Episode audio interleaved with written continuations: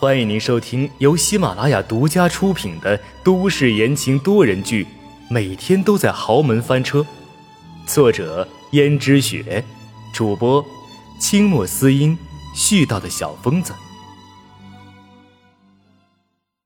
二百六十三章，责问。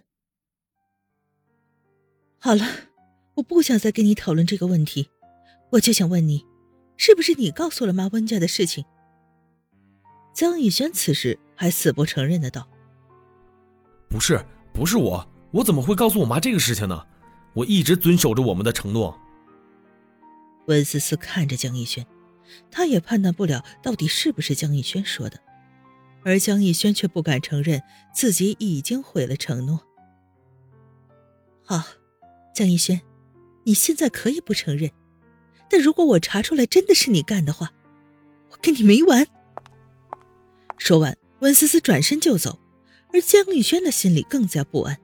没想到江如雪竟然真的摊牌了。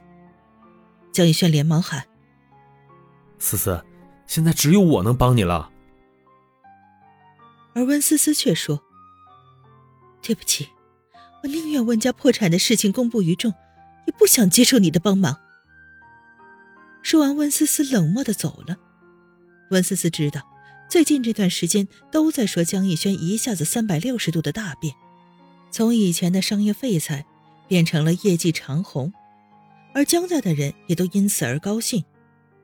可温思思则不以为然，他很清楚江逸轩的能力，而且一个人的能力并不是一下子就能提升上去的，正所谓一口吃不成个大胖子。而江逸轩却能突飞猛进，这其中一定有问题啊！最主要的是，江如雪既然如此心大，竟然放任江逸轩在公司里面打理公司，还美其名曰江逸轩已经长大了，总不能事事让他插手。如果江家真有什么事的话，温思思心想，那江家人都会追悔莫及吧。再怎么说，江家和温家从前也有交情。虽然他对江家的人打心里没多少好感，但如果江家真的出了事，那他真要袖手旁观吗？所以温思思决定，他还是调查一下这件事儿吧。而现在江玉轩说，是自己能够帮助他，温思思不以为然。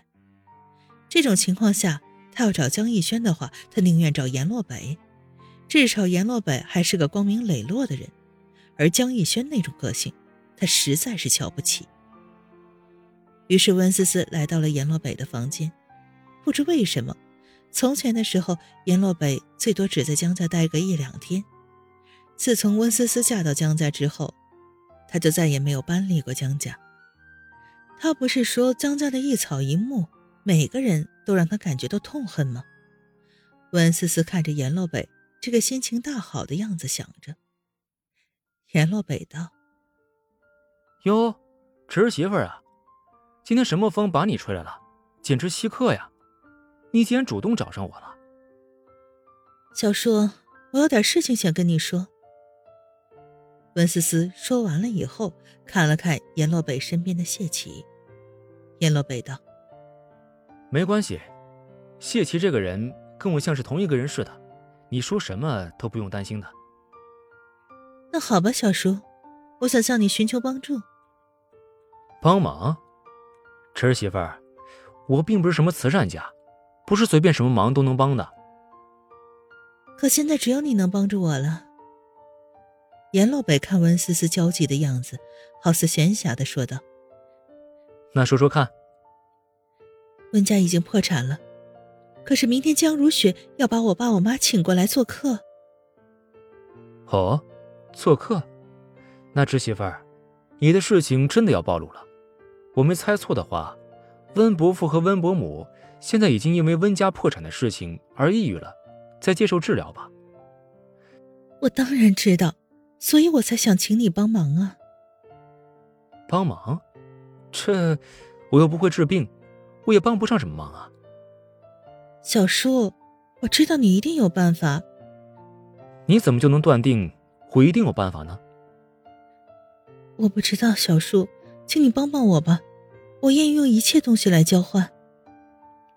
这句话说的暧昧之极，温思思顿时心里升腾一种不好的预感。如果我说让你今天晚上陪我呢？严老北这话说的声音十分小，甚至把气息都扑在了温思思的面颊上。温思思连忙向后退了一步，和严洛北拉开了距离。而谢启看到严洛北的样子，连忙低下头看着自己的脚尖。他没想到，自己有生之年竟然能够看到严洛北对一个小女人乘人之危。他的爷可真是重口味呀！小叔，我我本来以为你是个光明磊落的人才向你求助的，可是你竟然趁人之危！严洛北忽而大笑道：“哈哈，怎么你不肯呢？要知道，有多少女人梦想着爬上我的床，我都没同意呢。可在你看来，这是趁人之危了。”别人怎么样是别人的事情，那和我没有关系。好了，你不帮忙就算了，我自己想办法。说完，温思思转身就走，没有再给阎洛北一点商量的余地。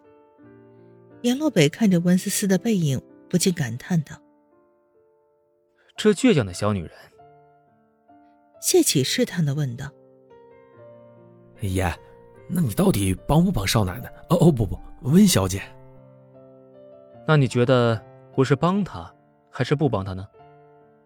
我觉得温小姐这事情有点难办，毕竟让两个精神失常的人来江家做客，这不就露馅了吗？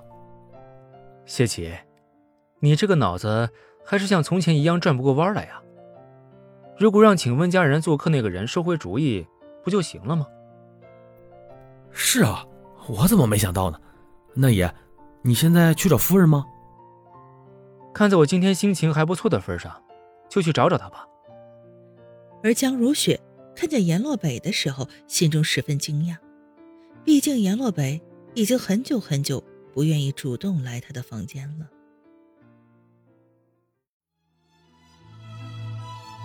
听众朋友们，本集播讲完毕，感谢您的收听。